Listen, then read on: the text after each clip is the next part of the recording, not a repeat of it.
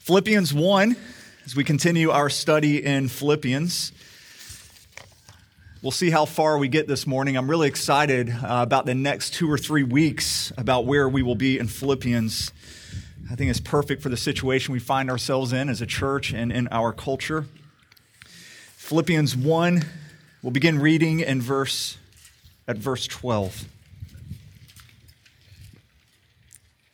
I want you to know, brothers, that what has happened to me has really served to advance the gospel, so that it has become known throughout the whole imperial guard and to all the rest that my imprisonment is for Christ. And most of the brothers have become confident in the Lord by my imprisonment, are much more bold to speak the word without fear. Some indeed preach Christ from envy and rivalry, but others from goodwill. The latter do it out of love, knowing that I am put here for the defense of the gospel. The former proclaim Christ out of selfish ambition, not sincerely, but thinking to afflict me in my imprisonment. What then? Only that in every way, whether in pretense or in truth, Christ is proclaimed, and in that I rejoice. Yes, I will rejoice. This is the word of the Lord. Pray with me. Father, we pray that through your Spirit you would come and you would teach us in this place. There's many other places we could be. There's other words we could listen to. But there's nowhere else we could turn to that gives us words that produce eternal life. And so we pray that your Spirit would do that in this place, that you would change our hearts and our souls and our minds Make us new people. I pray that my words would fall to the ground and blow away and not be remembered anymore. But Lord, may your words remain and may they change us. We pray this in the strong name of Jesus. Amen. I've actually had a phrase bouncing around in my head a lot over the last few months. It's, it's a quote. Um, I wish it was from Jesus or from Paul or uh, maybe from you know a Charles Spurgeon or a Wendell Berry or, or, or something like that, but uh, but it's actually from the great theologian uh, Bruce Banner, uh, otherwise known as the Hulk. If you don't know who that is. Uh, but if you're a fan of the uh, the Marvel series and you can remember back to that first Avenger movie, there was a time when the Avengers really needed Bruce Banner uh, to turn into the Hulk because some gigantic flying serpent thing was heading right towards them. And, and Captain America says to Bruce, uh, Don't you think it's about time to, to get angry? And Dr. Banner tells him as he calmly walks towards this cr- creature, he says, That's the secret. I'm always angry. I'm always angry. And then he turns into the Hulk. How many of you have felt that way over the last nine months? That you've pretty much always been angry. Uh, on the outside, you, you might appear calm, uh, but inside, you're, you're angry. Anger is just brimming underneath the surface, surface, waiting to explode at any moment. For some of you, it hasn't been waiting to explode, it's actually exploded. I know because I've seen the post on Facebook. And it's just lashing out, maybe at, at someone who has a different political view than you. Sometimes we explode in person to people who maybe they're, they're not wearing a mask. Maybe we give them the stink eye. Or maybe we smirk uh, when there's somebody who is wearing a mask. But we're, we have all this anger. A lot of times we guise it under, like, well, I just need to express this anger because my brother and sister in Christ here really need to be corrected. Anybody else feel that? Anybody else angry because what they do for a living was labeled as unessential? Anybody? Anybody else angry because they ran into somebody at Back 40 Brewery who said they couldn't come to the parking deck service because of their COVID concerns? Anybody?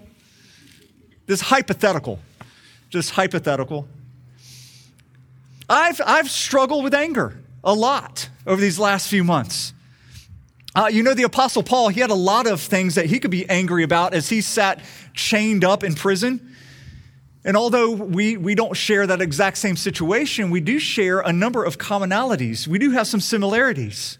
Uh, let me describe some of these things that Paul was experiencing in prison and see if any of this resonates with you.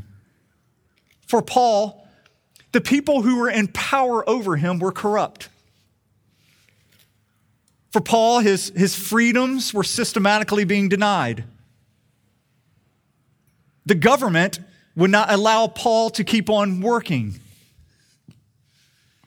The plans that Paul had for this past year had completely gone awry. He was separated from those whom he loved. His bank account was running dry. People were speaking bad about him and all of his beliefs. He would try to explain himself and he would only be misunderstood. People would often riot all around him. He'd also been shipwrecked, beaten, stoned, whipped, and imprisoned, and so our commonalities end at some point, all right? But Paul had every reason to be angry, or to at least be anxious, or to be depressed, but there is not a trace of any of these things in his letters. He absolutely exudes joy and peace. Be honest, wouldn't you love to have that? And think of all the imaginary conversations that you have been having over the last few months. You know those conversations that just stoke your anger, they're all imaginary conversations, keep in mind. They're imaginary conversations that you have with the people that you're really angry with, in which you get to tell them all the many reasons that they are so wrong. Maybe explain to them all the ways that they've hurt you and they don't even know it. Tell them all the sacrifices you have made for them that they're oblivious to. And in your mind, you have these long, elaborate arguments, don't you? Uh, sometimes you wake up at night and that's where your mind goes. And of course, this other person is oblivious to this. They're not hurt in the slightest by you having these imaginary conversations. You're the one losing sleep at night over them. But the truth is, we should be having all of these conversations, but not just in our head. we need to be having these conversations with the Lord. Uh, next time you have one of these imaginary arguments, I would encourage you to invite the Lord into that argument. That's pretty much what the Psalms are. If you read through the Psalms, it's, it's usually a psalmist who's in a terrible situation. He's blasting out at people, and then he invites the Lord to come in and to change his perspective. This is what Paul's doing. Paul is one who would have real conversations with his Savior, not imaginary conversations with his enemies. Paul would take all of the wrongs, all of the injustices, all of his suffering, he would take them to the Lord and he would talk to the Lord about them. And what he would be given would be an entirely new way to see everything, which wasn't easy. Because I'm sure at first Paul thought, what am I doing in prison? I'm a church planter. How do you plant churches while in prison? I mean, I can't even get out of this room. And Lord, you've given me all of these giftings. And yet, how do I use them? I'm just dying on the vine in here. Then the Lord would remind Paul that his plans are never thwarted, that everything happens for a reason. And that although Paul's plans were not advancing, God's gospel was advancing and Paul could rejoice in this. His imprisonment was not a derailment of God's plan at all. It was actually the very tool that God was going to use to reach a people that Paul could have never reached otherwise. God was using suffering in his life. Paul writes to the Philippians, he tells them that his imprisonment is actually for the gospel's advancement. In verse 12, he says, What has happened to me has really served to advance the gospel. It's become known throughout the whole imperial guard and to the rest that my imprisonment is for Christ. Paul was actually being guarded by the elite guards of the emperor himself. Uh, there were 9,000 of these imperial guards. Uh, they received double the pay of normal guards. And they had access to all of the inner rings, those, those inner rings of power within the Roman Empire. They even had access to the emperor himself. The emperor often sought input from these guards to see what was actually happening throughout the Roman Empire. Now, part of the duties of an imperial guard was to guard important prisoners. And so every day, three or four guards would take shifts being chained to the Apostle Paul. So, Paul literally, he, he has a captive audience at this point. They can't go anywhere. And what initially seems like an attack against the gospel actually has become an incredible weapon for the gospel. It's, it's really hilarious when you think about it because, I mean, just think three or four times a day, God was going to chain some of the most hardened, cruel, pagan, influential social elite insiders to the most persuasive evangelist who has ever lived. It's like the time I was on a plane and uh, a guy who was just a few years younger than me, he sat down next to me and, you know, we're just chit chatting for a while. And then, and then he asked, What do you do for a living? I said, I'm a pastor. And I love looking in people's eyes, like, you know, when they see that for the first time. And, and this panic. You can see him calculating immediately how long is this flight? How can I get out of this conversation? And uh, so I just looked at him. I said, so you want to get this over with now or do you want to wait till later? I'm sure Paul said the same thing. It's like, you know, next person chained up. It's like, do you want to get this over with now or do you want to wait later? I mean, we've got four hours. And Paul would preach to them the gospel.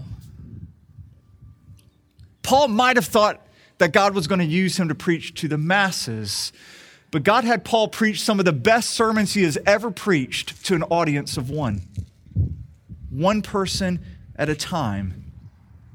And God might have you do this. If you're not doing this already, I would encourage you to pray for divine appointments. Pray for people that you can share the gospel, you can advance the gospel with. Pray that somebody might be chained to you this week. See that as an opportunity for evangelism. All right, so when Paul's chained to them, he would take this time to explain to them the gospel. But when you hear the word gospel, we instantly we think of the Christian word gospel, but the word gospel is not uniquely Christian. It, the gospel was, was not originally a Christian word. It, it simply meant, we've looked at this before Redeemer, it simply meant the declaration of a king. And if you had a good king, of course, this declaration would be good news. That's why Christians adopted the term gospel.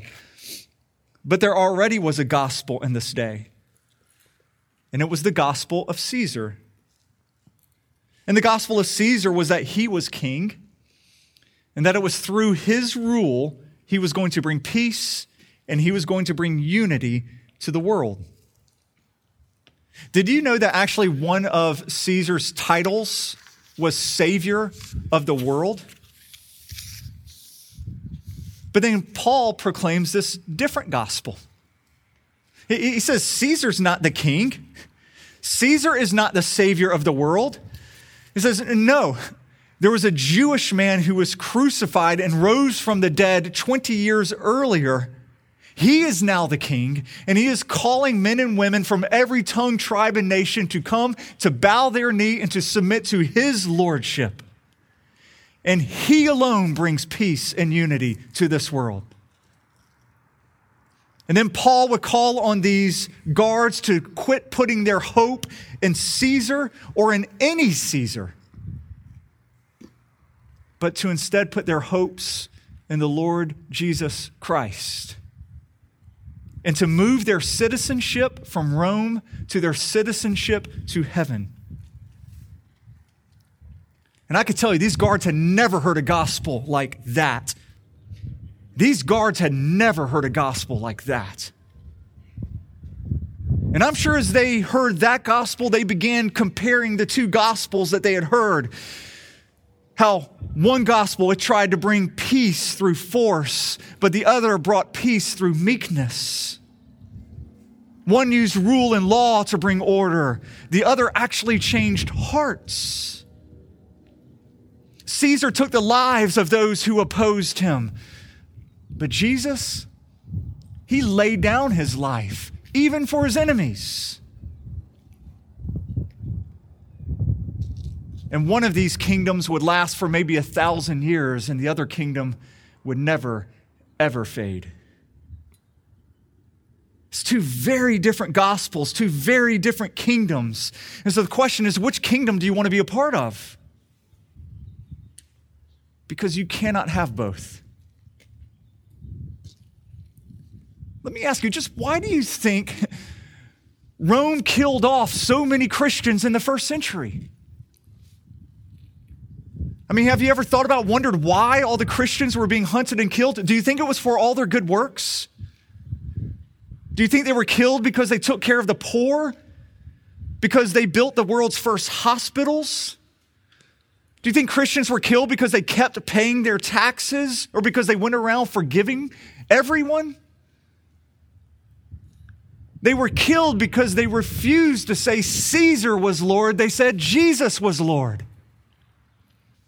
Our citizenship is in heaven, not here on earth.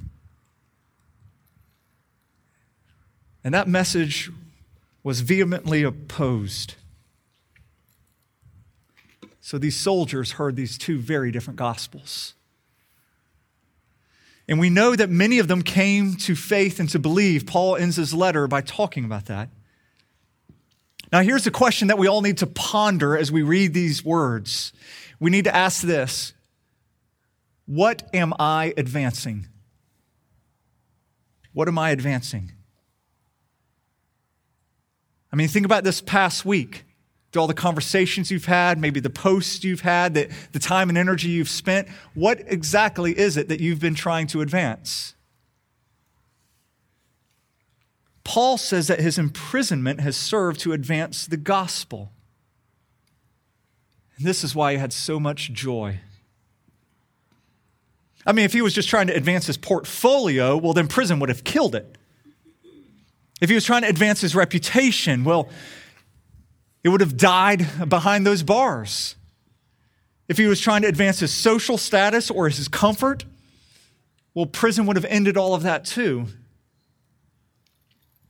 But when you live to advance the gospel, it cannot be stopped. I mean, do you think that Paul thought for even a moment that prison was stopping him from advancing the gospel? Do you think for a moment Paul thought that God, if he, if he wanted to, he couldn't have me out of this prison? God had already done that in an earlier imprisonment. Actually, when he was in Philippi, God caused an earthquake, opened up uh, his jail cell, and Paul walked out a free man. Paul knows at any moment, if God wanted to, he could spring open these doors. God hasn't. Therefore, he has me here on mission. My suffering is for the advancement of the gospel. For every Christian, you don't have to wonder what is the purpose of your suffering. Know this at the very minimum, it's for the advancement of the gospel.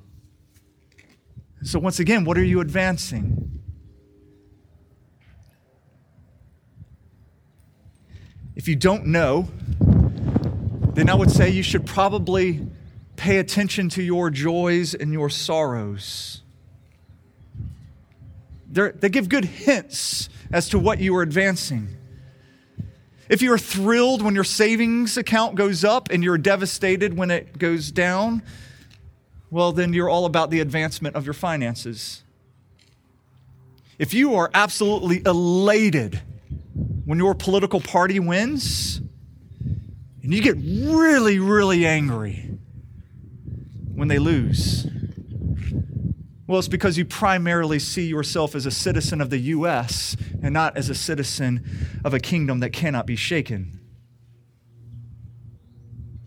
What are you advancing?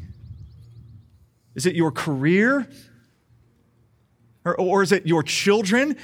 Does your emotional state rise and fall with their every grade? Jesus says that the gates of Hades cannot stop his kingdom from advancing. So that's the kingdom we should all want to be a part of.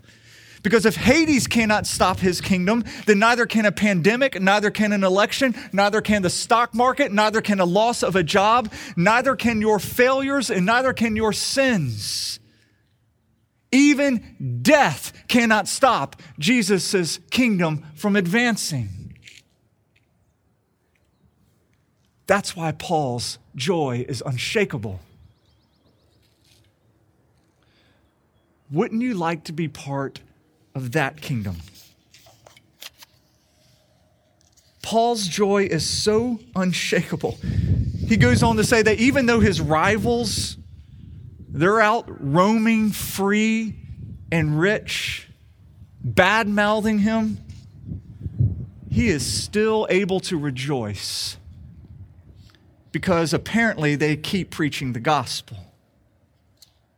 Uh, we don't know exactly who these people were, but apparently uh, there were some preachers out there who didn't like Paul.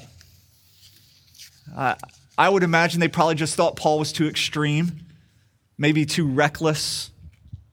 Paul was, you look at him and we're like, that's a man who's going to get the church in trouble. He just needs to shut up. They were probably glad that he was in prison. But Paul says, hey, although they don't like me, although they're rejoicing that I'm in prison, you know what? They're still preaching the gospel, and I can rejoice. And you don't get a shred of anger from Paul. Who cares what they say about him as long as they proclaim Christ? Wouldn't you love to be so free? Wouldn't you love to be so free and to have such joy? That's being offered to you today.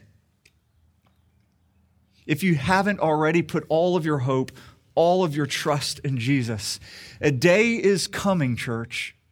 A day is coming when every knee shall bow and every tongue shall confess Jesus' lordship over all. But we have the opportunity and the joy of doing that today. Pray with me. Lord, we do join with the angels in heaven in declaring your lordship.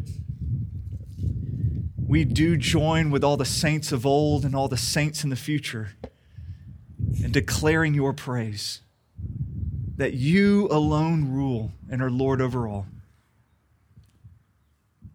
And Lord, we are constantly, daily presented with two very different gospels. But I pray that we would hold on with all of our heart, all of our soul, and all of our mind the gospel of Jesus. For you alone save. We praise you, Jesus. And we pray this in your name. Amen.